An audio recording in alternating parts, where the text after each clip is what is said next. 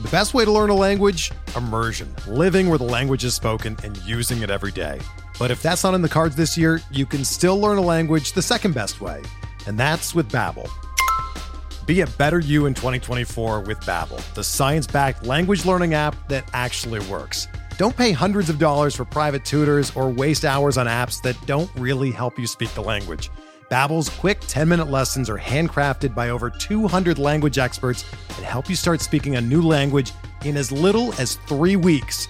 Babbel's designed by real people for real conversations, and their tips and tools are approachable, accessible, rooted in real-life situations and delivered with conversation-based teaching so you're ready to practice what you've learned in the real world. Here's a special limited time deal for our listeners. Right now, get up to 60% off your Babbel subscription at babbel.com slash bluewire. That's 60% off at babbel.com slash bluewire, spelled B-A-B-B-E-L dot com slash bluewire. Rules and restrictions apply. All right, everybody. Welcome back to Bench with Bubba. This will be episode eight.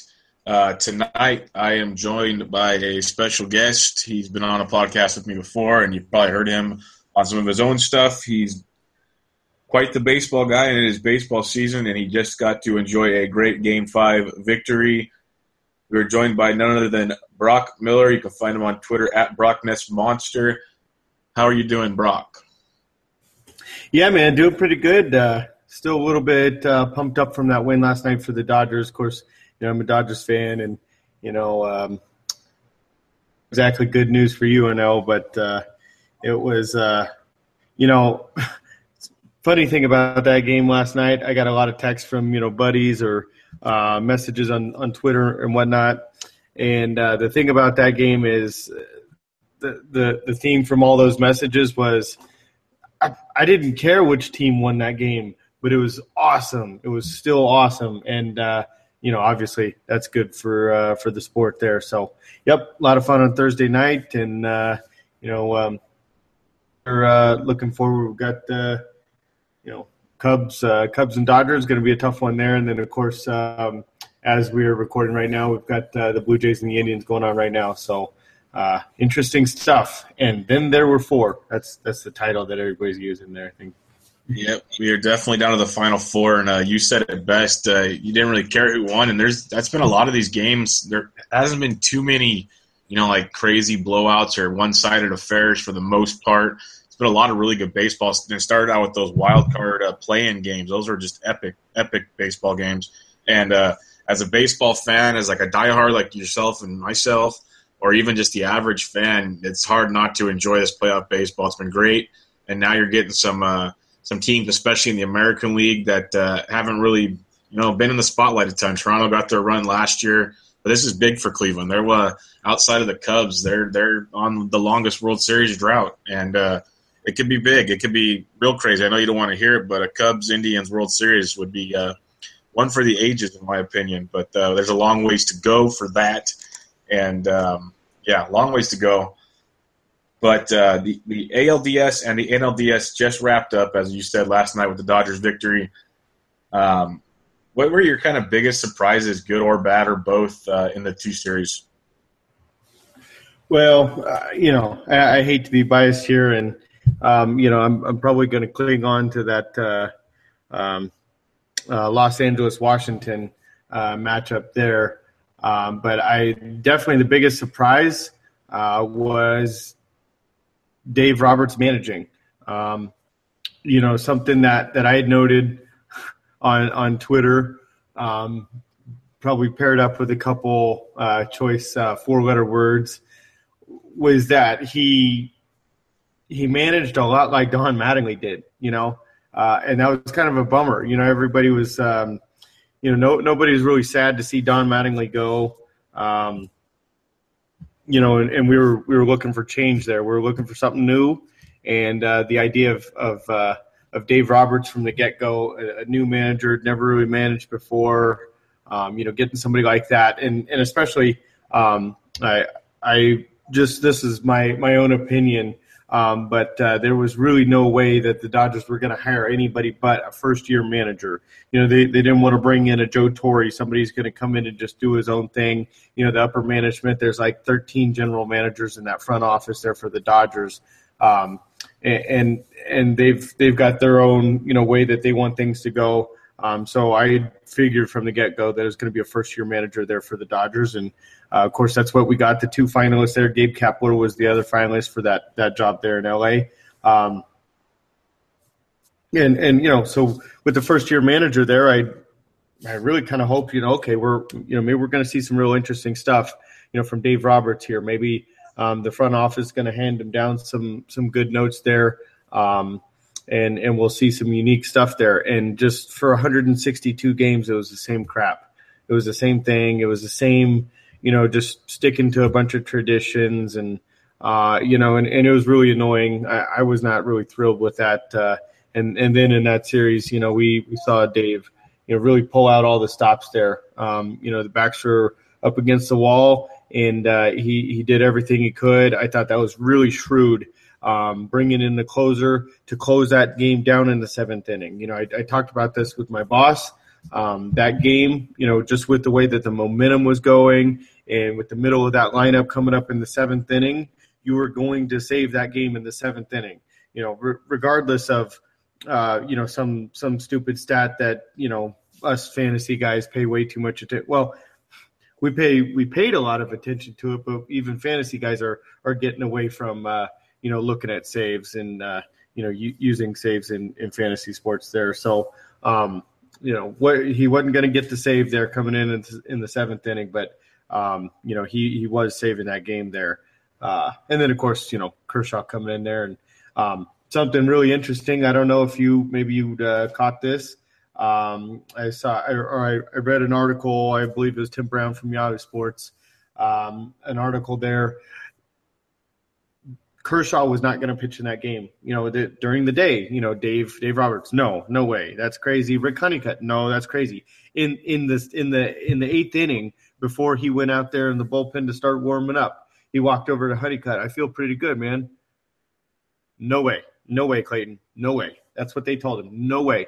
And, and he, he went over to Dave. I mean, you know, and this went deep. I mean, uh, Andrew Friedman, you know, the, the vice president or whatever his role actually is. We all know what he does, but um, that name kind of eludes me there. Uh, um, you know, even Andrew Friedman said that they discussed a, a hundred different options um, of how they were going to go about pitching in this game, and the only one that didn't even come up was use Clayton Kershaw, um, and and there it went. There, there you had it. So, um, I, what, what do you think about that? I, I know that uh, you know the the Giants here in years past. I think two years ago, there we we saw Bumgarner go out there and just you know they they kind of rode Bumgarner there in that World Series and, and, then, of course, you know, what, 10, 12 years ago there, uh, the Diamondbacks riding Curt Schilling and uh, Randy Johnson. Remember that? The game seven of that World Series, I think those guys combined to pitch like seven innings, and, and neither one of them had anything left in the tank, really, and they, they got it done anyways. What do you think about all that?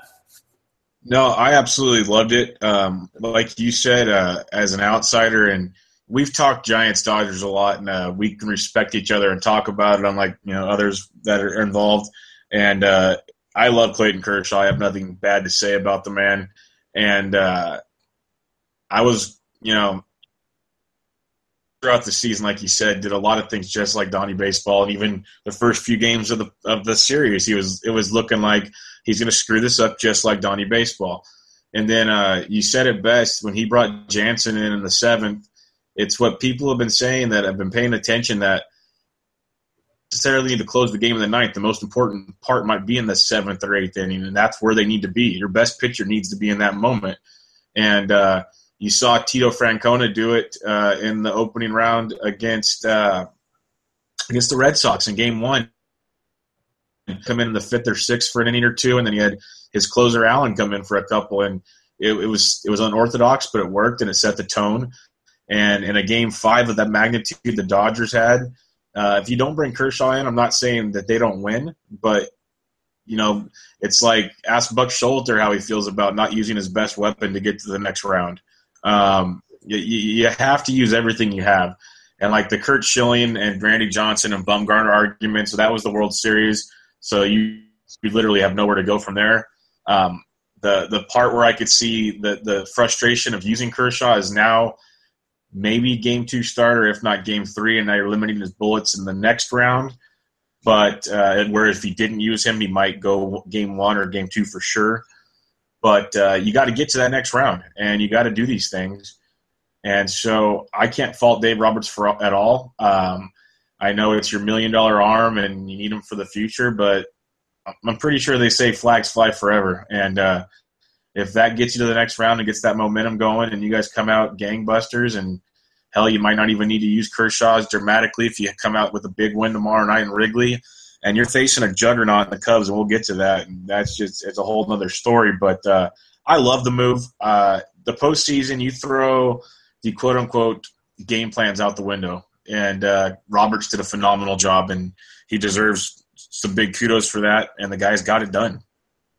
Yeah, yeah, yeah, and you know, it, it just the the the more I got thinking there, um, I what's what's the best you know the the best bullpen we we saw win a World Series there. Um, you know, for me, what was that 1999 with uh, or uh, maybe 98 before that even. Um, it was you know John Wetteland closing out games, but then Mariano Rivera, a young, it was okay, so it was young, way before '98 even a, a, young Mariano Rivera being used as a fireman. Just you know, when when the middle of the line, if the middle of the lineup comes up in the seventh inning, or or for like the last out of the seventh and the first couple outs in the eighth, or you know, whenever that happened, that was Mariano Rivera, and then then you had John Wetteland, uh, you know, to to come in there and slam the door in the ninth inning there. Um, you know, that's that's how that gets done, and and that's uh, I think that's a lot about uh, what uh, Terry Francona is doing right now, using Andrew Miller, using him as a fireman, uh, and then Bryan Shaw is closing them out.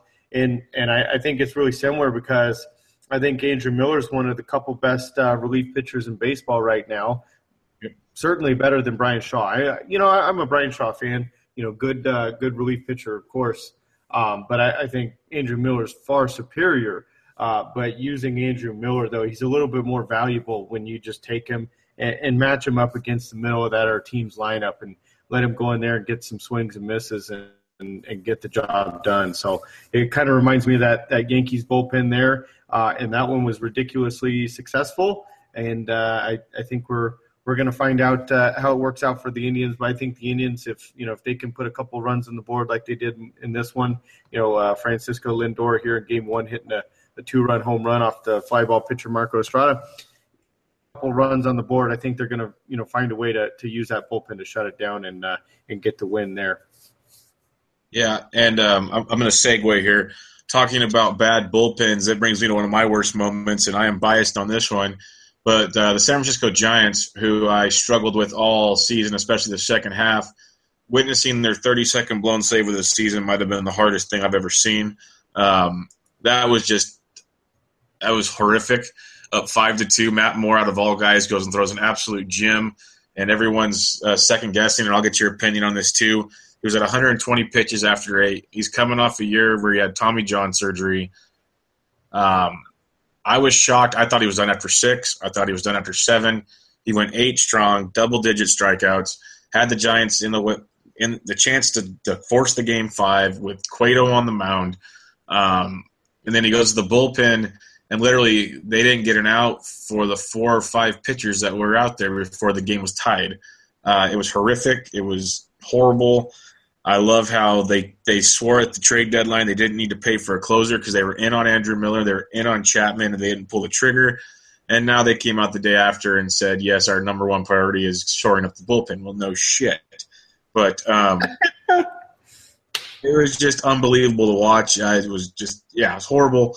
Um, would you have left Matt Moore out there after 120 pitches? Well, I'm I'm gonna answer with a non-answer and say, dude, I'm glad that's not my job. Um, yeah. You know, like like you said, that that bullpen struggled all year long, uh, and and I think we all kind of called this at the deadline when you know when they didn't make that move for Andrew Miller uh, or or Chapman or really any of the other guys. Uh, I, you know, they did get you know Wil Myers, who who I'm a fan of, um, and I believe they've got some more team control, a couple more years of, uh, or uh, Wil Myers, I'm sorry, Will Smith. Um, you know, a couple more years of him. You know, good uh, good uh, left-handed arm there in in the bullpen. Um, but I, I think we all kind of called that though. Uh, that was an obvious mistake when, when the trade deadline passed, and, and they really didn't, uh, you know, fortify that bullpen because I, I think that you know Giants had a, a pretty solid squad there, you know, minus that bullpen, and and it wasn't like we we got to the second half there. Obviously, Giants had the best record in baseball at, at the All Star break, right? Um, yeah, yeah, that's why it was so hard to watch. unbelievable. Yeah, yeah. I mean, you got the best record in baseball here, but I mean, you know, the the one thing you need, you know, go out there and get it. It's you know the, these assets, you know, uh, you know, right fielder or a catcher or, or whatever. The cheapest out of all of those is a bullpen piece. You know, bullpen pieces. You know, you've you got to spend. You know, you're going to put 150 million dollar a year product out there, and it's like 155 million is going to be a little bit too much. You know, like I think you got to find a way to you know to bring somebody put in that bullpen there. So. Um, you know, going going back to your question there, you know, Matt Moore, 120 pitches, he what was that? Um, wasn't that against the Dodgers? There, he went and I think he pit, he threw. Um, you know, he had the no hitter going against the Dodgers. I think yeah. he was at 120. Did he throw 127 pitches in that one? Yeah, yeah, he did. It was 127, I believe. That's off the top of my head. You know, and and you know, he looked decent in that ninth inning. I would hate to, you know, base such an important decision on on something like well this one time a month ago i never like doing that um, but you know e- even with that struggling bullpen i don't think i, I could have uh, put him out there in the ninth inning um, you know like like you i thought okay good six innings man he was good whoa he's going back out for the seventh okay all right well we'll see how this goes you know like wow, man, he got through seven. What a performance, you know. And, and Matt Moore, you know, I, have been a Matt Moore fan. You know, when when he first came up, you know, he was uh, he was a number one prospect in baseball like eight years ago or, or seven years ago for uh, for Tampa Bay. I mean, he he was you know what we have Corey Seager last off season. Like he was the he was the guy. Um, and, and you know, so I, I kind of followed him pretty closely and stuff since then. And uh, that that Tommy John really derailed what was a, a, nice start to a career. You know, he looked real good there as a as a real young kid. You know, came up uh, I think 20 years old. Um, had a had a big league deal before he even uh, got promoted to the major leagues. Kind of a unique deal there, and um, was really pitching well. And the the Tommy John kind of put a wrench in things, obviously. Um, but yeah, like like you mentioned, you know, he is he's it's the first year coming off Tommy John surgery.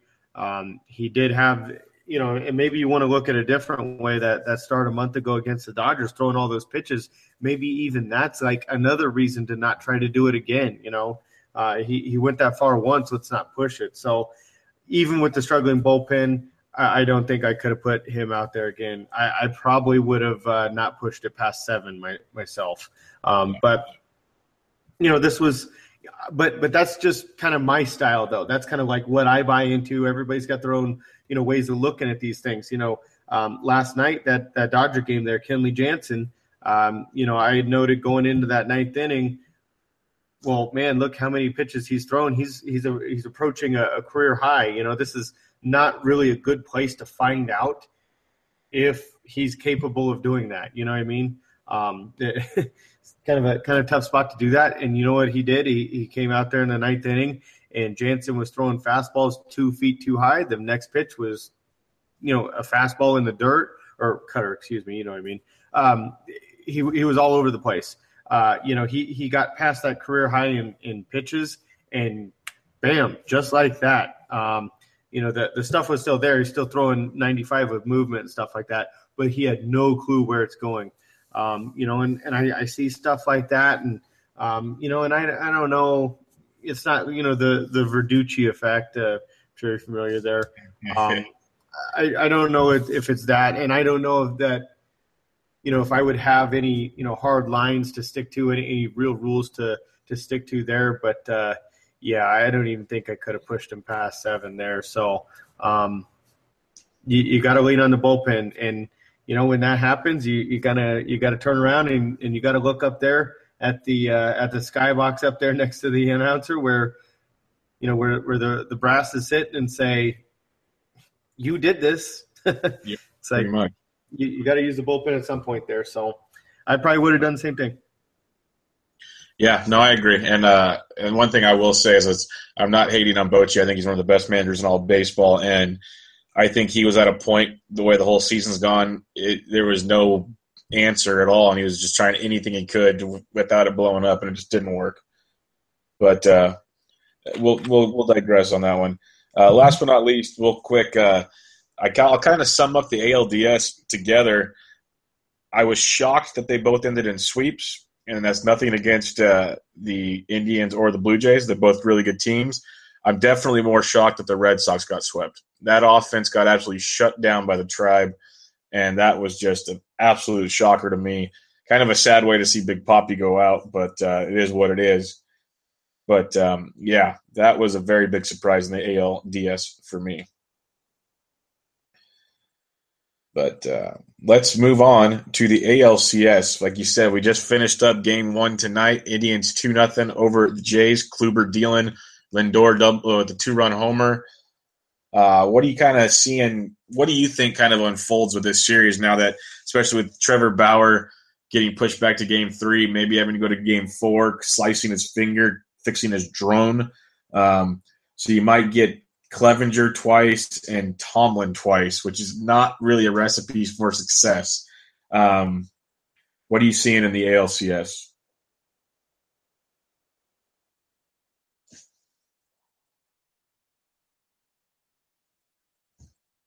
Brock. Come in, Brock. And we've lost Brock. Well, shit.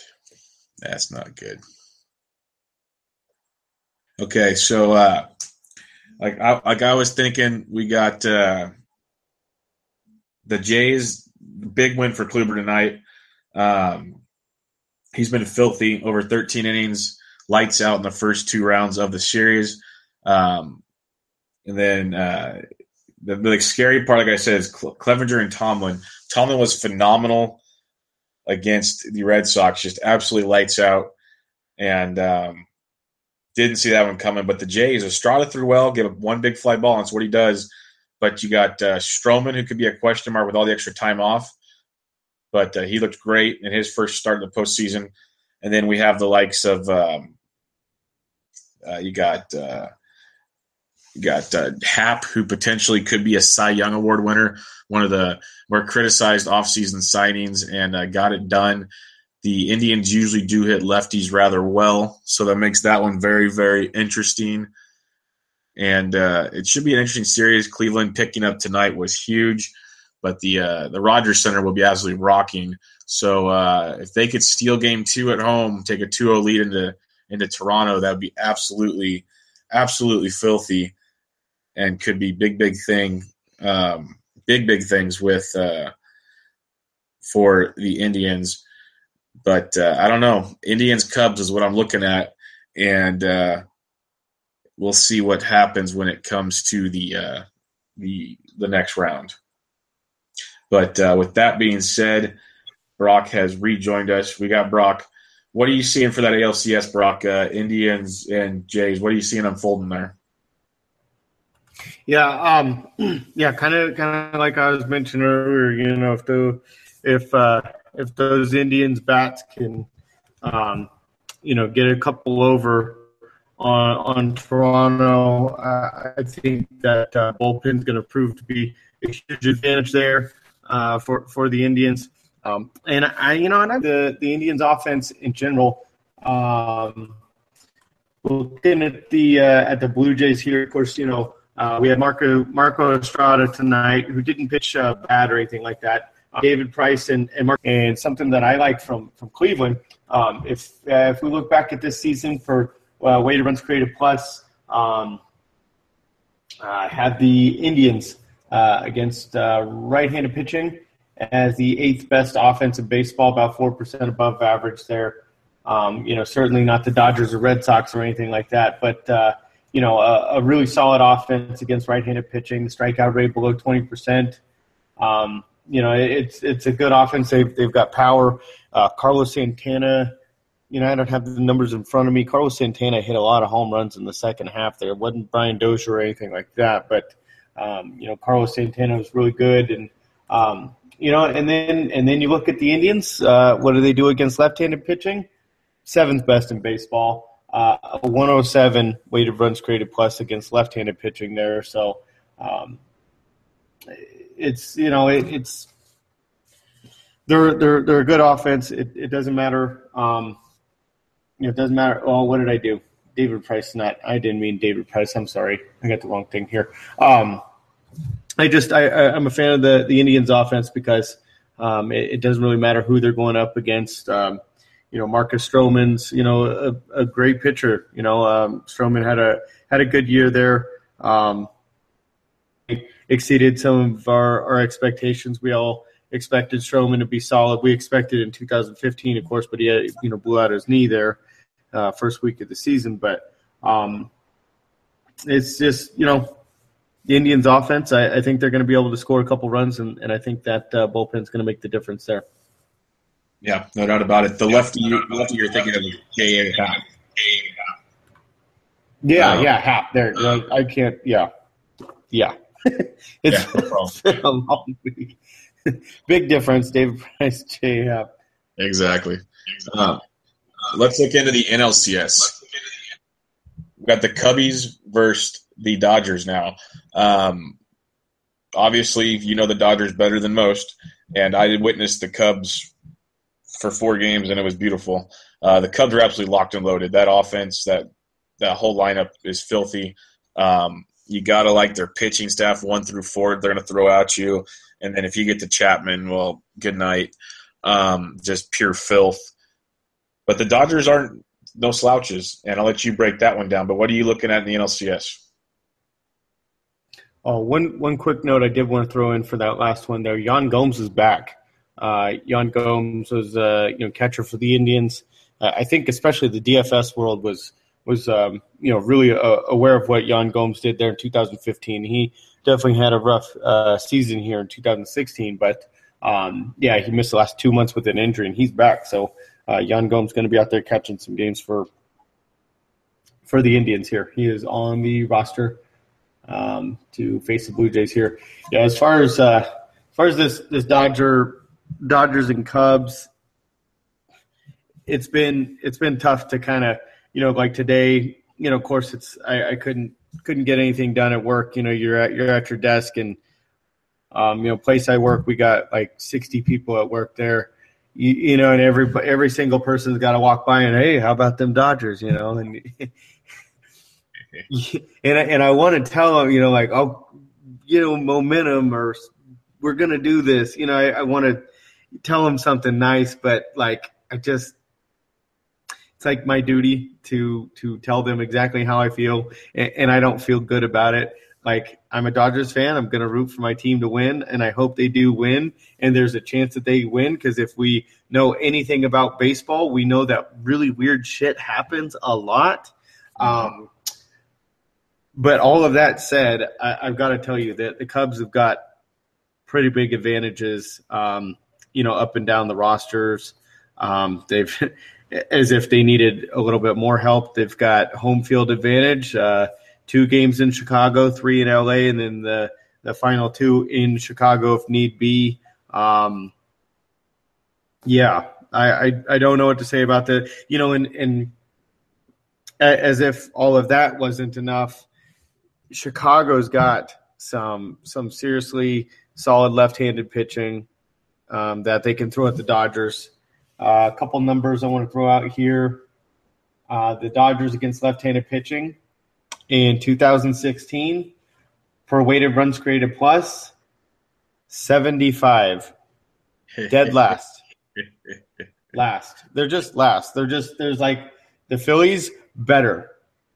Cincinnati Reds, the Yankees, um, other offenses that didn't do shit better against left-handed pitching. And if you uh, watch that series with the the Washington Nationals um, on uh, well, the game that I went to, game one or uh, not game one, game uh, three. Uh, that was Monday in LA. There, uh, first game of the series in in LA. Dusty Baker. You, we, we all know Dusty Baker. We we know Dusty Baker. We know you know traditionalist type of guy, and um, you know everything's uh, everything's done the way it once you know the way it used to be done because that's just the way it's done, and you know we don't need no stinking number. We know Dusty Baker. All right. And even Dusty Baker listened to his front office when they said, "Hey, dude, get out there and throw left-handed pitchers at these guys." Even he listened to those guys. You know, paid a little bit of attention to some of the splits here. Um, in that game on Monday, you know, they started with Gio Gonzalez going up against the, the Dodgers there. You know, so the Dodgers rolled out a, a right-handed heavy lineup. I think Seager was the only. Yeah, I'm pretty sure. No, Seager I, I think Joc um, actually played center field and just hit eighth. There, Charlie Culberson hit seventh, I believe, on on Monday. Um, rolled out that uh, uh, against left-handed pitching lineup that the Dodgers had, and, and it was just uh, atrocious. And you know, usually when you see uh, a left-handed starter come out for a team,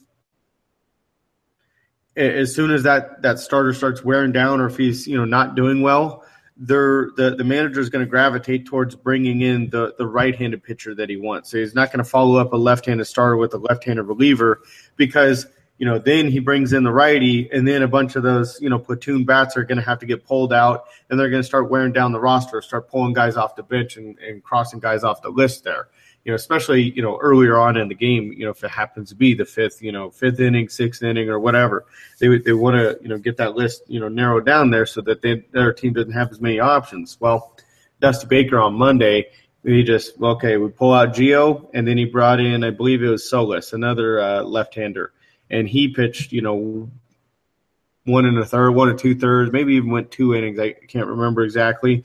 And then he was done. Then it was uh, Rzepczynski and they just lefty after lefty after lefty, you know, until of course it got late in the game, and then you've got to go to your relief aces, uh, Shawn Kelley and Mark Melancon. Um, you know, but up until that point, they kept that weaker uh, lineup for for the Dodgers in the game, and um, that's what makes it such a, a tough matchup for the Dodgers because you know, of course, you're going to see Jon Lester. Uh, you know, Jon Lester's left-hand pitcher, an ace. Um, ended up having a great year there. I, th- I think he had a little bit of a rocky start to the season, um, but down the stretch, damn, dude, he was good.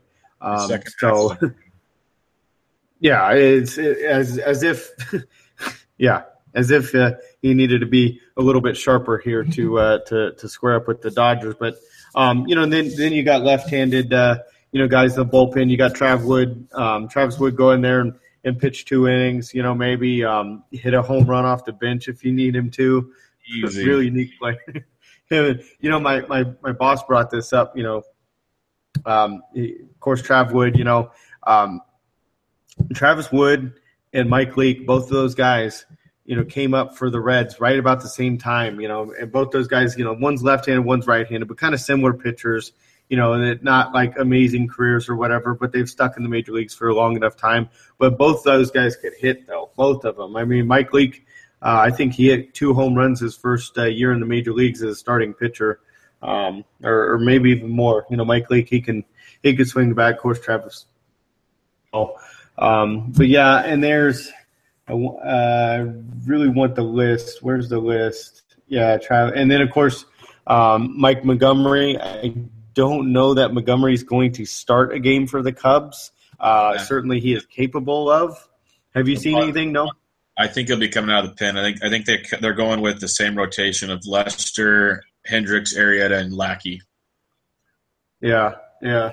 Because I, I, I could see them replacing Lackey with uh, with Montgomery just for this set, just to go up against the Dodgers there and and put two left-handed starters out there uh, as opposed to just one. But nonetheless, you know, if they're not going to have Montgomery start, um, you know, game four, then I think that just means that they're going to use him as a swing man, and he's going to, um, you know, I, I, think between Montgomery and Travis Wood, I bet you you see those guys pitch as many innings as any of the starters on that team. Um, I, I, think they're they're really going to use those guys. Uh, get those left-handers in there and take advantage of the of a really glaring. I mean, I think if you have to look at all four of our remaining um, teams in the playoffs here the, the, the Indians, the, the Blue Jays, and the Cubs and the Dodgers. The biggest glaring weakness out of any of those four teams has to be the Dodgers matching up against left-handed pitching. So, uh, you know, Joe Joe Maddon, um, he, all of us, you know, when I say us, I mean, you know, baseball Twitter or or or, or whatever have uh, been singing the praises of Joe Maddon for a long time, and um, I'm sure he's going to know to take advantage of that. So definitely going to be an uphill battle uh, for for the Dodgers here. Yeah, no doubt about it. And you said it right there at the end. Joe Maddon is by well, I wouldn't say by far, but I have strong opinions myself that he's one of the best, if not the best, manager in all of baseball. I think he's earned that through his time. Uh, he's the players love him. He gets results, and yes, he will definitely know the Dodgers against lefties. That's why I think they'll keep Montgomery in the pen. It's like you said, Wood and Montgomery can both throw multiple innings to get to the cannon Aroldis Chapman to finish things off, and that could be a recipe for disaster. But uh, and they might not even need to because the way their starters have pitched most of the, the season, let alone last series, they're giving them six, seven plus easy right now, and they're looking great at doing it. Um, it's going to be an interesting series because you can't count the Dodgers out. They've shown production. They've got stuff done.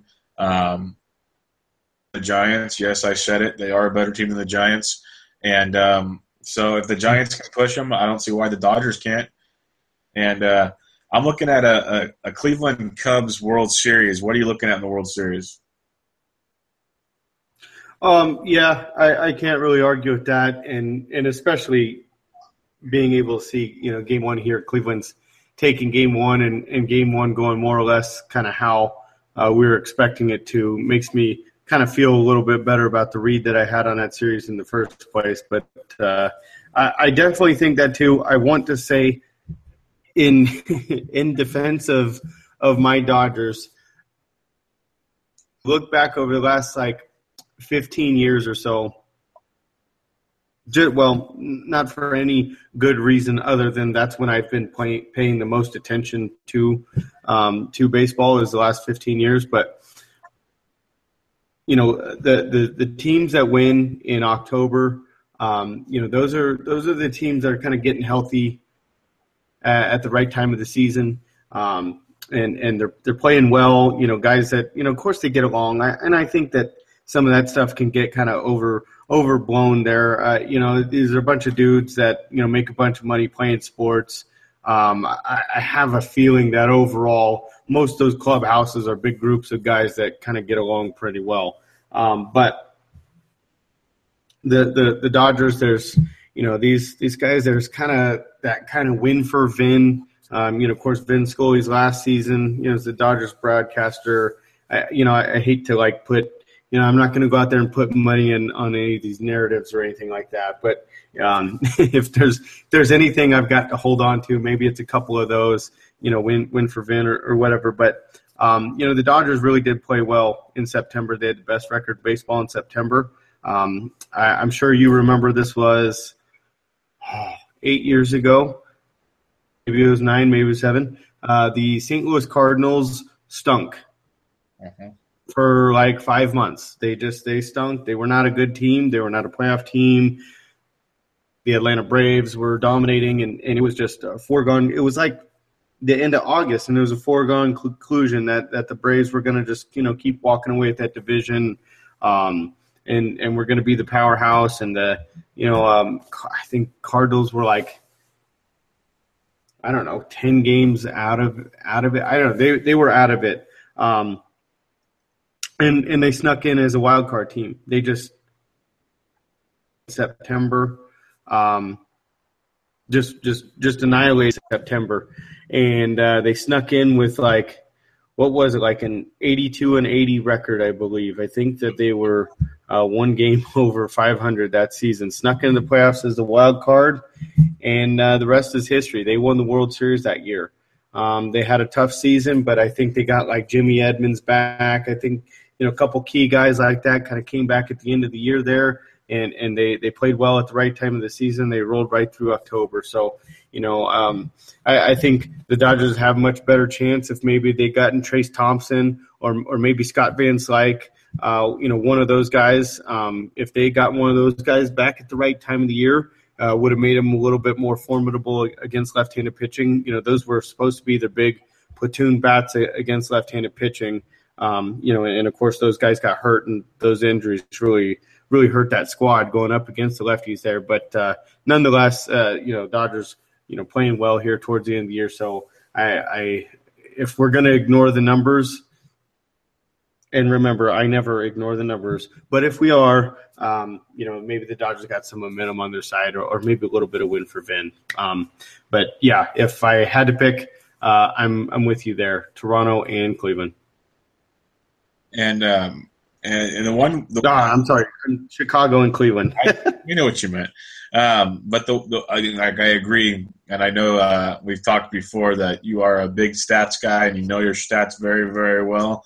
But uh, there is something really weird, especially in the postseason, and I've witnessed it with the Giants. Momentum, it works. It's a weird, weird thing, and I know it's like there's no proven statistical analysis on it, but uh, I, I I should have looked it up ahead of time, but since the wild card era has been here, I want to say the wild card teams probably winning at least fifty percent of these World Series. I'm, and I'm just pulling that out of my ass, but I'm not at the same time. I know the Giants were what two of theirs were. Uh, the Angels in 02 were a wild card. The Cubby or the Cardinals, like you said, uh, I, it's got to be close to fifty percent. And uh, those teams were, were battling it hard coming to the to the playoffs. So there's something to it. And I know it's not everything, and I know I'm blowing smoke out of a lot of people's uh, theories, and they're going to be pissy or whatever. But uh, there is something to it. Not everything, but there is something. Um, so yeah. something to sleep on and enjoy. Um, yeah, it's it's one of those things. You know, hold on to, you know, because um, it's it's something to to to maybe try to explain some of the variants that we are uh, no doubt about to see. Yeah, no doubt. Okay, well that kind of wraps up our uh, our playoff part of this, and hopefully, uh, hopefully we got that nailed, which I thought was pretty good. And let's move on to uh, just kind of some quick, you know, baseball talk. Um, award season's around the corner. Uh, what do you have for AL NL MVP? I, you know, who who's going to win that that AL MVP? Um, I I just I got nothing. I I have no idea who's going to win it. Um, if I had a vote, it's Mike Trout. I think you're going to agree with me here. Um, I, I, think I think if you pulled Twitter, uh, which is an interesting thing because we can totally do that now. I, I think at some point we can ex- maybe maybe when you get the the pod cleaned up here and it's ready to to stick it on Twitter, we'll accompany that with uh, a couple uh, a couple polls here. But um, yeah, I, I, think if uh, baseball Twitter um, had a vote, I think baseball Twitter goes with Mike Trout. Um, then there's the guys that uh, pencil in numbers for like some newspaper companies and I think those guys are going to go. You know, maybe Altuve, his team was in the race, you know, until maybe the end. You know, Josh Donaldson didn't didn't have the same year that he did last year. Um, you know, but without Donaldson, Toronto does not. I don't think Toronto sniffs the playoffs. I mean, Donaldson, uh, you know, having a guy that, that can play defense the way that he does, and, and a hitter like that, um, you know, especially you know, uh, a guy hitting like that in the, the second spot in the lineup right there.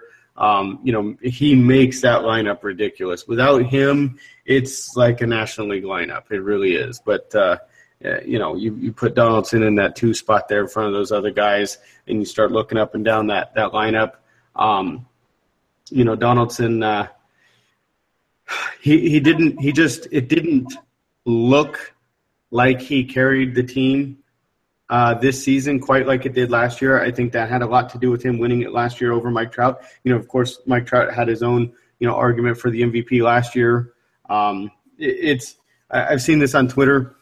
Maybe you've, maybe you've seen it. Maybe you can recall this a little bit better than I am. But basically, Mike Trout's like first five years in the major leagues has been so like amazingly ridiculous that you know it, it really doesn't compare to anybody else's first five years in the major leagues per um, if, if, you're looking at this at the stat war um, per war his first five years just on his own level and the dude has one mvp i mean uh, can you really blame Mike Trout for? Well, it's you know if he was so good at baseball, then you know maybe they wouldn't finish dead last. I, who was on that team? Daniel Nava, Johnny yeah. Gio Who who was that? That oh my that, god, that, that team is so bad. Horrific. horrific. It was such a garbage team. Right, right, right. Value, you know, value is value is value. Uh, I, I I talk about that you know, um, you know, like at the trade deadline, and oh man, my my team needed some some left hand power, but we got uh, you know we we got this guy instead. Well, he he doesn't have right handed power, but like he's like a well above average defender, you know, that that helps your team in this category here. You know he's adding value you know like maybe it's not like that type of value that you thought that you were after there but value is value. It's just in in mike trout whether he added it to a, a terrible team or not um, he's the best freaking player in baseball. And he was last year and he was the year before he was the year before and he probably will be next year you know let, let the guy put a couple mvps on the mantle man he absolutely deserves it so um, that, that's kind of where I am in the American League. Mookie Betts was super awesome. One of my favorite, you know, players to watch. Like he just, God, that guy, so awesome. Um, I wish he was on the Dodgers. Yeah. that's, that's uh, you know, sit here watching these games, you know, all season long, and I'm just picking out guys like, oh man, you know, and I, I run through the scenarios in my head. Okay, so you know, Mookie Betts is, you know, comes to Los Angeles. You know, Mookie Betts was like a shortstop and a second baseman in the minor leagues, and they kind of moved him to the outfield, like right before they called him up to the major leagues. I'm like, okay, so Mookie Betts. Well, you know, we like Joc Pederson in center field, so um, maybe Mookie Betts. Hey, maybe we move him back to second base. I mean, he's, you know, you put him at second base, nobody will remember that Howie Kendrick ever even existed. Like, okay, well, maybe instead of doing that, you know, like I played through these these scenarios and stuff in my head with with some of these players. So Mookie Betts was uh, one of those players where um, you know I, I imagine him in Dodger blue quite a bit this year, and for good reason. He was awesome, hit home runs. That was another thing, man. You know, he, he didn't. You know, we thought he was going to be an awesome player, but like, how many home runs have Mookie Betts hit this year? You know, kind of kind of surprising power there from from Mookie Betts. So I've got him up there on the list, and um, you know, David Ortiz was was was pretty amazing there uh, in his final season. Um, but uh, yeah, I, have got Mike Trout in, in, in the American League. Uh, do you agree? Yeah, no, I had Trout, and you nailed it. The guy is the best player in baseball. It is not his fault. He's on a horrible team run by horrible people that don't know how to put a team together. It's nothing to do with him. The guy is an absolute freak. He was basically playing on the bad news Bears this year, and he there's nothing he could do about it. They were horrible. Um, it was just bad all around. I hope they finally. I, I know that was the big debate. Do they trade him and try to reload? And I'm almost at the point where that might be the only option because that team, the farm system's bad. Everything about the Angels is bad right now. Um, and I hate if, if you're an Angels fan, I apologize, but it's not looking good. Um, if if it's not Trout that's the MVP, and uh, let me let me get to something. I think one of my biggest pet peeves about awards season is you have to be on a winning team to get awards. Is one of the biggest jokes I've seen. Like A Rod got it that one year, but you go through A Rod's stats, he had better years than his MVP year, and they wouldn't give it to him because he was on losing teams. Um, yeah. Something about these voters, like you said, they're they still work at archaic newspapers that no one reads, and um, they somehow still get a vote. It's it's a travesty. Um, it, it's horrible for baseball. But Mike Trout is by far the best player in baseball. He has been and probably will be unless he suffers an injury, which I hope he never does because he's so fun to watch. And more importantly, and this is a total just off the rails, he's great for kids. Um, you have all these problems in baseball, and you get um, you get kids that can sit and watch a guy like Mike Trout, and he's a perfect example of how to play baseball the right way. And um, there's a lot to be said about that. But um, if it's not Mike Trout, I go with Mookie Betts. He was on a winning team. He had 31 homers, 113 RBIs, 122 runs scored, 26 stolen bases, and batted 318. That is an outstanding season of baseball for his like second full season of baseball. Um, gotta love some Mookie Betts in your life. So uh, yeah, if, if it's not Trout, I'm going Mookie Betts. Who do you got yeah. in the National League? Yeah. I, I, I like that Mookie Betts. You look at a couple other numbers there. You know, 27% above average on offense there. Um, you know, obviously a great hitter, but the look of what he added to his team. You know, the the defense that he played out there in right field. That is a tough right field to play there in Boston. You know, right center field uh, is is a huge gap out there. You know, obviously left field's really short, but they make up for it in Boston with the big right field, and, and that's uh, that's what Mookie Betts got to deal with there. Um, and and he's a great base runner as as well. So um, you know those are the players that that I like to look at. You know, and and um, he was kind of Mike Trout light. Um, and like you said, the difference there is he was on a, a winning team there. So um, yeah, Mookie Betts, super awesome there. Um, I, I think that kind of something something kind of interesting uh, about Mike Trout. What if, if you had to pick like two numbers from Mike Trout's season that that screams MVP to you? What, which ones are they? Um, um, if I had to go, if I one thing, I haven't even looked at his numbers. Where the heck is um, um, without you like you know, man, he hits a lot of home runs. Off my head, yeah, I'm not even looking at homers as much as uh, I know his on base is crazy, but that's because they're probably pitching around him because of the horrible team he's on. But well, um, that's the one that I wanted to get to. That's that's awesome that you said that. Like all the awesome things that Mike Trout does. Of course, we know about his defense, and he can run the bases, and um, you know all the home runs that he hits. He had a 441 on base percentage. That that's that shit is been that's like Frank Thomas, except for good on defense and runs the bases. That yep. kind of puts you in perspective with what we're looking at here with, with, with Mike Trout. And you know, Frank Thomas went down as one of the best right-handed hitters any of us ever seen. So, um, yeah, a little bit of perspective there. Mike Trout, super amazing. Um, if you uh, have a vote on the MVP, please vote for him. Um, of course, you know, if you're listening to this podcast, you probably don't. And also, the voting was like a month ago.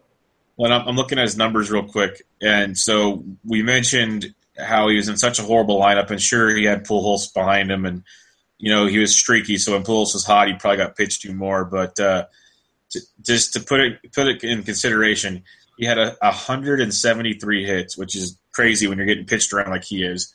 He um, had 116 walks. That's what I'm referring to as people not pitching to him. So to get 173 hits and 116 walks is just nuts. And um, he had 29 homers and 30 stolen bases, almost a 30-30 player, which you don't really see anymore in baseball. Um, right. Yeah, we could basically what we're saying is we could drool over him all day. He's the best player in baseball. He should win the MVP almost every season, but if not, Mookie Betts. Um, what do you got for the National League? Yeah, and and and Mike Trout also hit strikeout rate uh, down a little bit again uh, back down to like 20% this year too. So a little bit of ice in the cake there. Um, you know, looking looking over the National League, this is the one I think. Uh, just verify with you, but I think you know everybody's pretty much making their choice between two players. You've got uh, Kris Bryant and, and Daniel Murphy, right? Yeah, yeah, pretty much. And and or the the one that's real interesting is you can go Bryant or Rizzo, and if you look at their numbers, they're nearly identical. Yeah, yeah, yeah. Because it and it you know and it feels like we're we're playing into kind of good player on winning team kind of theme there. Um, but yeah, I think you know Bryant. I think Murphy. And I, I know Rizzo. Rizzo had great numbers there. Um, you know, but but Bryant was that guy. You know, he he had a solid like first month or two, and then he just really took off uh, and and carried the you know not that they even needed it, but you know club there. Um, Bryant, Bryant played third base. He field played left field. Um, they they just kind of moved Brian around, you know, wherever they needed him, and he was a capable defender at at all of those spots. You know, probably not above average or anything, um, you know, but uh, yeah. So I, I think you know Bryant, uh, I don't know, man, just that that amazing power. He he changed a lot of games there. It's it's, it's tough to look away from Murphy. Um, Daniel Murphy, let's see, you know, was 56% above average uh, per weighted runs created plus. You know, you couldn't, uh, you know, uh, let's see, what did I say? You know, Mike Trout had a 20% strikeout rate and a 17% walkout uh, walk rate. You know, which 17% walk rate is phenomenal. Um, you know, 20% strikeout rate, kind of a typical thing for a big power hitter here. Daniel Murphy, you know, hit 25 home runs. He didn't hit as many home runs as Trout. Um, but uh, looking here, the rate about ten percent. Um, you know, making that that kind of contact, you know, for Dave Murphy, um, that's that's just kind of amazing right there. Um, you know, and and and Daniel Murphy was, um, I, I think, you know, he was uh, a front runner there for the MVP at at the All Star break uh, in the National League, and it pretty much stayed that way in the second half as well. Uh, I think Bryce Harper didn't have the season many of us were expecting him to have, and uh, you know Daniel Murphy really kind of made us forget about that. Um, but uh, phenomenal season from from Daniel Murphy. But but if I got to go somewhere, it's it's Kris Bryant. Um, he he was just he was awesome. The power was awesome. The power was game changing. Um, you know, and and especially the, the the second half. So uh, I got to go Kris Bryant. Yeah, no, Kris Bryant's my choice. Uh, the kid's a freak, and this might be the first of many coming his direction. And you pretty much hit everything on the head with that. I'm going to mention two guys if we go off of the they don't have to be on winning teams theory. One's going to be Nolan Arenado. And I know he plays in Colorado, and I know people use that against him a lot, but the kid is amazing. 41 homers, 133 RBIs, only struck out 103 times for a power hitter like that is very impressive. Uh, he hit 294 on base 362, uh, raked, absolutely raked, um, and just amazing ball player. The other one, I want you to see if you can guess who this is because he was on a horrible team. But he had 181 hits, 29 homers, 97 RBIs, 108 walks, a 326 average, and a 434 on base. Freddie Freeman. Oh, Joey Votto. Yes, Joey Votto, who everybody yeah. hates on year in and year out. You give me numbers like that on a contender, people are screaming MVP. He won it for a reason one year. The year the Reds were in the playoffs and contending. Um, I'm not. I, I know by no means is he going to get the the the MVP. But people forget about stuff like that. His numbers were damn impressive. His on base is almost as good as Mike Trout's. So that's all. That's why I wanted to bring it up. It's it's crazy how good that guy was stuck on such a bad baseball team. But uh, yeah, yeah, Kris Bryant. And, and Kris you know. Votto. One and you know, Votto had that really tough first half. He just struggled out of the gates there, and he turned it on to a level that I don't think I've ever seen anybody do. Um, right now, just real quick, I pulled up his half statistics there. Uh, weighted runs created plus 201. That means he was 101% better than average. I mean, that's how crazy that is. I don't know what that is. Is that, yeah, it, that's insane. Um, by far led Major League Baseball. It's um, you know, the ISO 260, you know, tons of power there.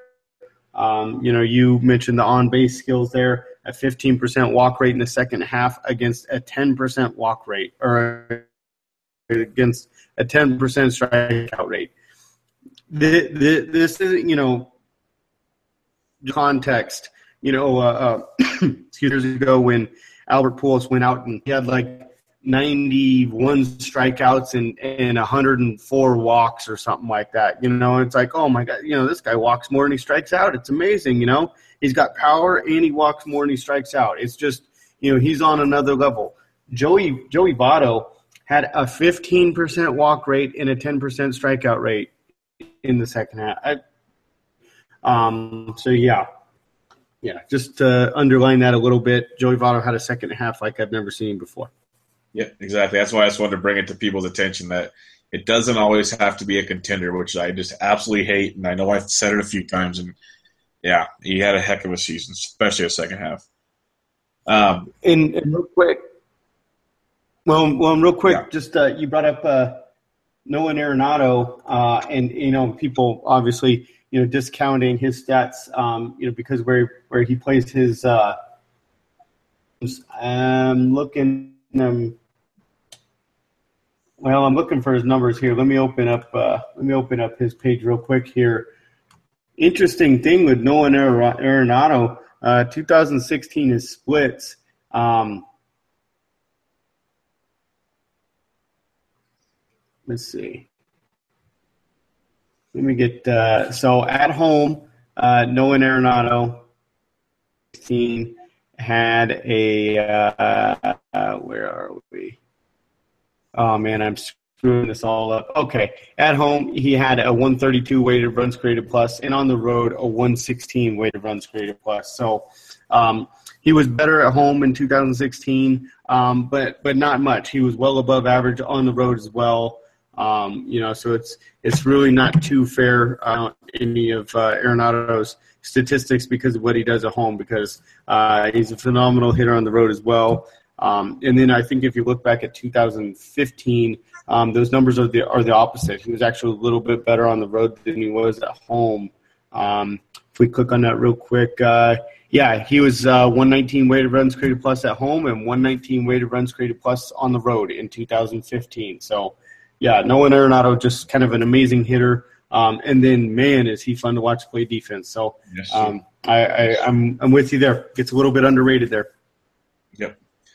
Okay, let's move on uh, to the rookie of the years, AL, NL. Uh, I'll start it off with my AL.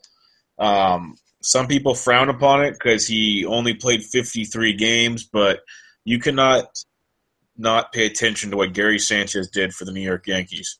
20 home runs, 42 RBIs, 299 batting average, 376 on base, which for a rookie is pretty damn impressive. Um, he did strike out a lot, which was kind of expected, uh, but more importantly, when the Yankees brought him up, they were pretty much saying, let's just start re- rebuilding. We traded everybody. We're going to let the youngsters play. Let's see what happens. And between Sanchez and some of the other youngsters mixed in with some of the vets, they made a run and were in the playoff race into the last week of the season for a wild card spot, which when they started making their trades, no one thought they had a chance to do and Sanchez is a huge part of that. He caught 36 games, DH 17, um, absolutely tore it up. He was a top prospect, so people thought he'd be good, but I don't think they thought he'd be this good this quick. I give my uh, AL Rookie of the Year to Gary Sanchez. Yeah, uh, obviously, you know what Gary Sanchez did. What was what was that? He had the most home runs through 50 games of any player ever. Yep. I think he had home runs, uh, or he maybe hit. Did he get to twenty? Something like that. It's right around there, like twenty home runs in fifty games. Um, yeah, uh, amazing season there. Elsewhere on the on the AL Rookie of the Year, um, I, I got to go with Michael Fulmer.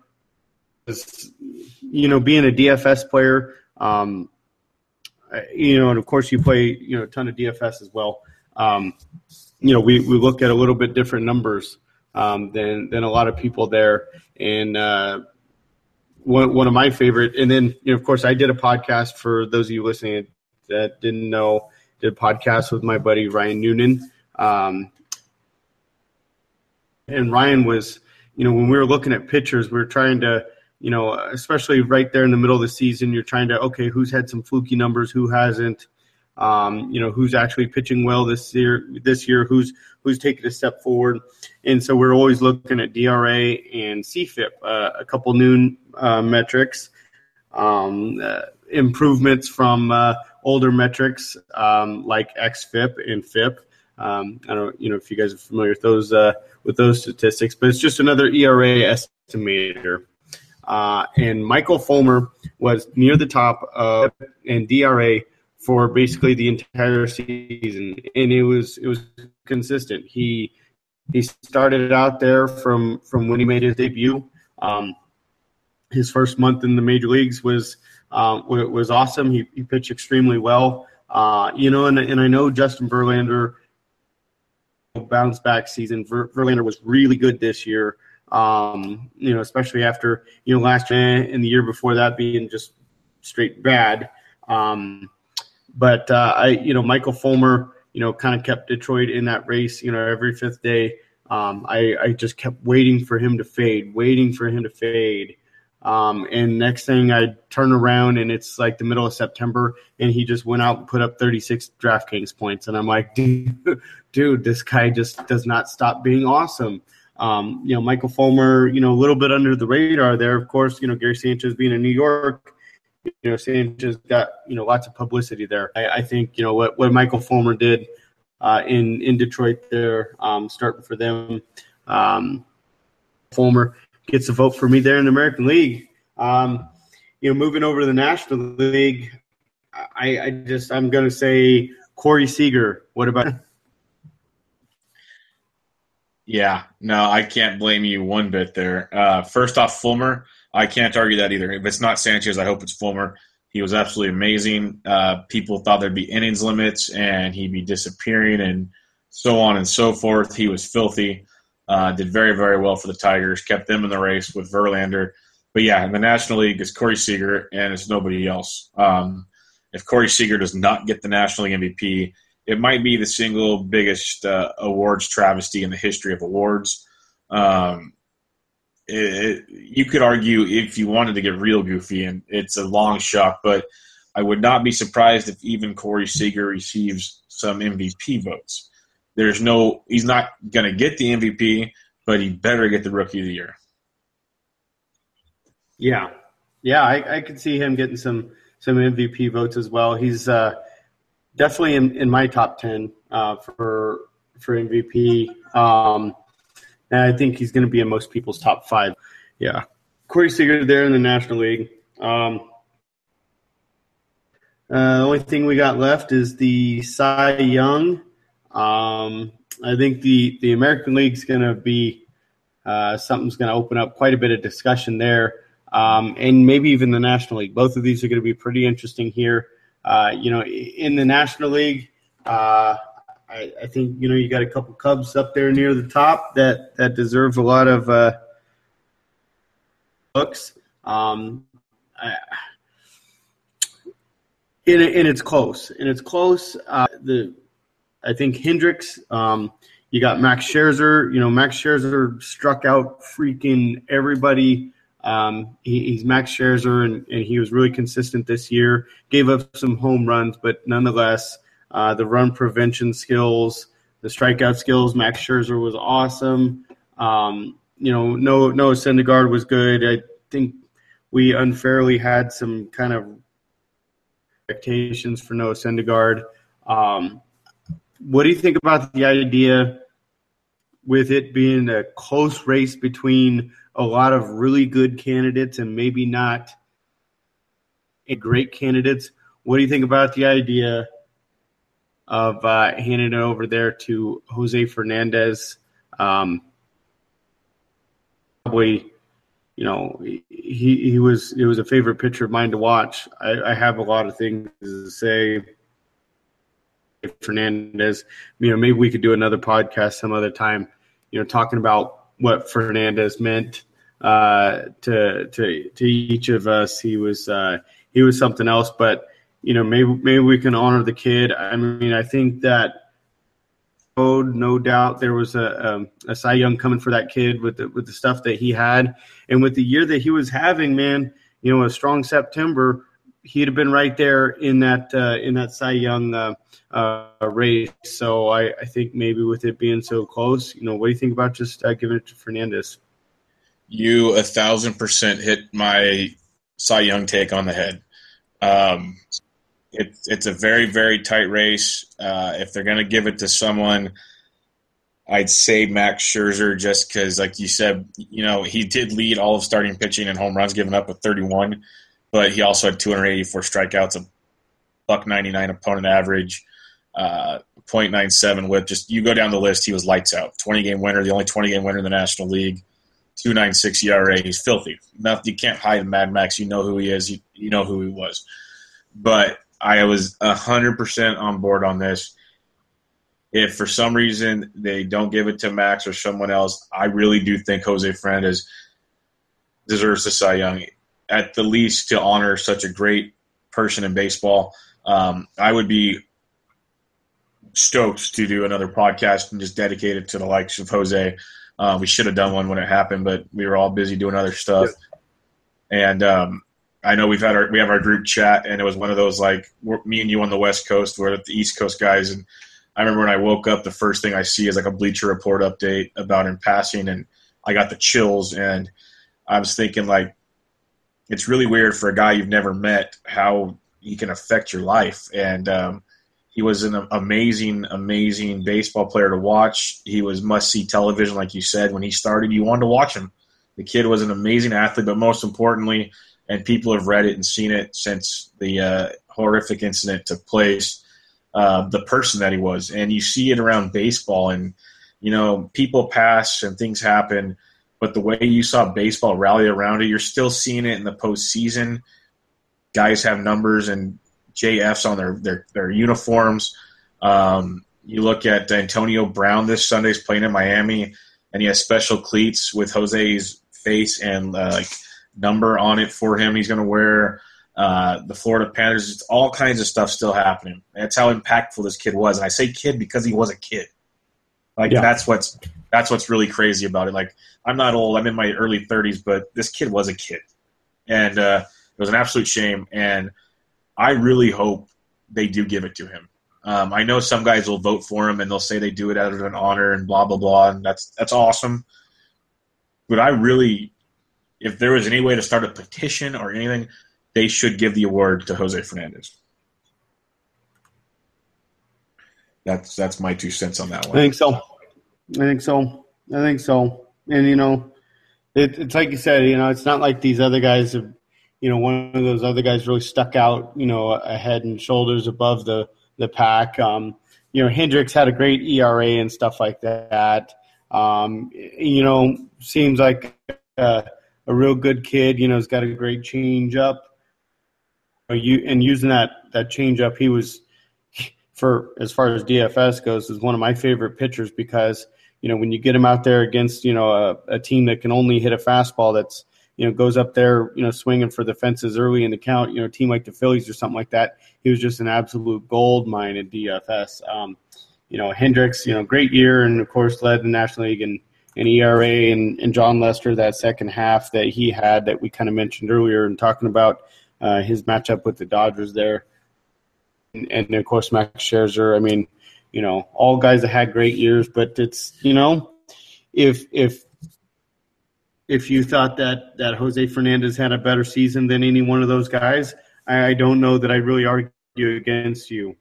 Uh, and then with a little bit of an added bonering, um, you know, that kid and and what he was able to do in his short time in the major leagues, uh, the impact that he he had on the league. Uh, yeah, I think it'd probably be the right thing to do there. So, um, yeah, and I.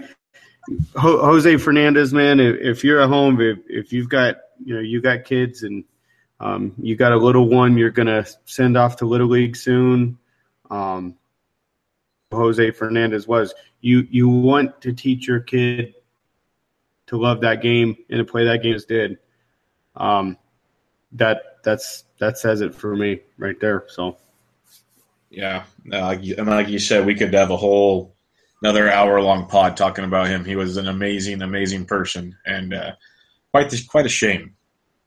But um, yeah, let's uh, AL Cy Young, another one just like the National League, where there's to me there's really no clear cut on this one either. Like you had your 20 game winners, but then you had your dominating guys elsewhere.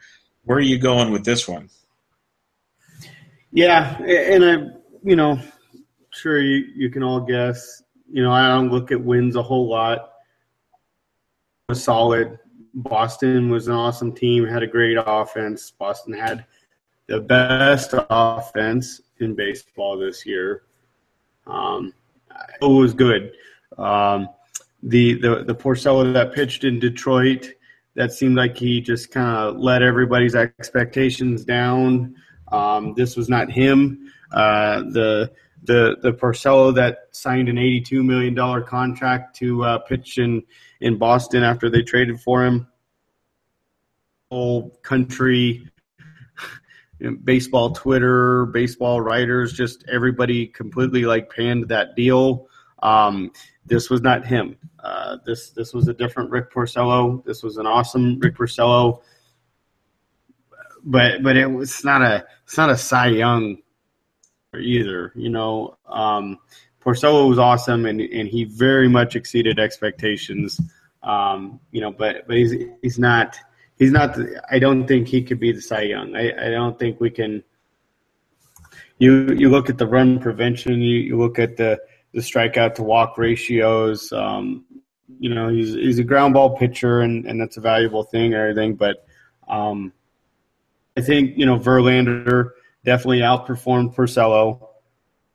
Um, Zach Britton was amazing, was ridiculous. I mean, that that dude's got that left-handed um, split finger that just that that's impossible. It, it's like a catch twenty two when you get up there. It's like you're either going to swing and miss, which you're screwed, but then when you hit it, you're I don't know, you just you you're still screwed. Like nothing changed. Um, but it also he six innings. I can't, it, you know, if we can give Zach Britton the Cy Young for pitching 66 innings, then in the National League, I'm going to give the Cy Young to Clayton Kershaw, even though he only pitched, you know, 140 innings. Yeah. You know what I mean? Like, if you're going Britton, then you go Kershaw in the National League. I, you know, like, he only threw 66 innings. I don't know I could do Britton. Um, I wish that there was, like, a better award to, to, to, to give to Britton for, for what he did this season, other than the Rolaids, the the Rolaids relief Yes, award. yes. Oh my How god, do you, how do you spell relief? R O L A. D. Yes, it's ridiculous. yeah. Ridiculous. I wish we had something better to give to Britton because um, you know he really was something out there. But I just I don't know. I don't know. You can't give him Cy Young. He threw 66 innings. I don't know. Yeah. Yeah, Ver, Verlander was awesome. I think I probably got Verlander over Porcello. Um, you know, Corey Kluber uh, had some pretty big expectations due to what he did uh, in previous in the previous season there, but uh, yeah, he's he's up there. I flip a coin. I got. I don't know. I just don't know in the American League. Yeah, it's, it's a really weird year because both leagues, like we said, usually there's always one or two that stand out. There's really, it's not that easy. And like you said, Britton, 66 innings, but he had 74 strikeouts. Uh, where am I? 47 saves, 0.54 ERA, which is just ridiculous. But um, yeah, if we're going to starters, which you usually do, it's it's very rare to see the uh, the uh, the closers get the love. Happens once in a while, but very rare. I'm going Verlander, um, 16 and nine, but more importantly to me, he had a 3.04 ERA, which you know huge compared to what we were used to with Verlander. He had 254 strikeouts and 227 innings pitched, which is filth, and a 207 Exactly. opponent batting. average. Yeah, he was awesome, and I loved it. And this is a DFS angle again. I would use him left and right. People would be like, "Oh, he costs too much." If people paid attention, you look at his numbers. That guy, he paid off for you. I want to say almost seventy to eighty percent of the time. It was just that filthy. Um, but if we don't go Verlander, my second choice is Kluber. He wasn't like lights out, lights out, but he's still damn good. Two sixteen opponent average, two hundred twenty seven Ks, two hundred fifteen innings pitched, a three one four ERA. He pitched in a ballpark where I don't know the exact metrics this year, but in most years the ball does travel pretty well in Cleveland, depending on during the summer months. Um, but you know those stats way better than I do. Um, but uh, yeah, I go Verlander, and uh, but it's tough. There's some there's a little bit of arguments you can make for a lot of guys, but uh, Verlander did it very quietly with a lot of hate coming his direction by a lot of people that just said, "Oh no, he's garbage." He got it done, and uh, and I wouldn't be surprised if Porcello gets loved too, just because so many people cling on to the number of wins, and that's just what they cling to. But um, yeah, I go Verlander. I'm with you on that. Who do you think? Who do you think that? So, so we've got our takes on it, but who do you think the voters put up there? Who do you think wins it? I think Porcello wins it. Me too. it's it's disgusting because it's it's like we talked about with uh, I think it was the MVPs that all these guys that write for newspapers they see 22 wins and an ERA in the low threes, and you got that Boston East Coast media. I think it's going to take a lot of votes right there. Yep, I agree. I agree. The bunch of guys, you know, 40 years ago when those guys were relevant writers. Um, yep. That's that's what they looked at at the end of the year. Oh, this guy was the pitcher of record. You know, this guy went at least five innings in a game in which his him more runs than he allowed it to the opposition, and then his team never relinquished the lead from thenceforth towards until the end of the game and, and, and his team held on like like that's what a win is and like that's how they analyzed shit back then yep. we don't do that now um, those guys are still voting Yep, it's a shame. It's the same with you go to whole, I can go on a whole debate about the Hall of Fame, which I think is a joke. Um, just a lot of these guys that still have privileges. It's just it's something else. But that could be. Let's make a deal when the the playoffs are done, sometime in November. We'll do another pod. We'll discuss what went wrong with the awards. We'll discuss the winners of the World Series and whatnot. And then we there's one thing we didn't get to. We're going to talk a lot more. We could have probably done this for another two hours about a lot of things that took place, and we'll definitely definitely devote a lot of it to the likes of Jose Fernandez, Vin Scully, some great things that took place in this baseball season. So how's that sound? That sounds awesome. Yeah, we'll definitely we'll keep doing this in a, and we're we're working on an idea if it works, people. Um, just baseball guys talking baseball stuff next year it could be a lot of fun. And uh, any last words, Brock? Yeah, it'd be a, a nice uh, change of pace from the uh, the high high level stress uh, DFS work that, that we both do throughout the season there. So, um, yeah, um, man, I, I, can't wait to see what happens here in this Dodger season, uh, Dodger series rather here against the Cubs. Uh, like you mentioned earlier, the playoffs this year has been amazing. Um, we've we've seen just you know so much already, um, and and I can't you know just as a baseball fan, American League, National League, the the World Series, uh, I I can't wait to see what we've got in store for us here. So, yeah, no doubt. And like always, man, it's fun talking to you. We uh, we message a lot on Twitter and everything. Thanks for coming on again. It was awesome. We will definitely do this again. And everybody, that was Bench with Bubba, episode eight. Don't forget to follow Brock on Twitter at Brock Nest Monster. Check us out. And until next time, we'll catch you guys later.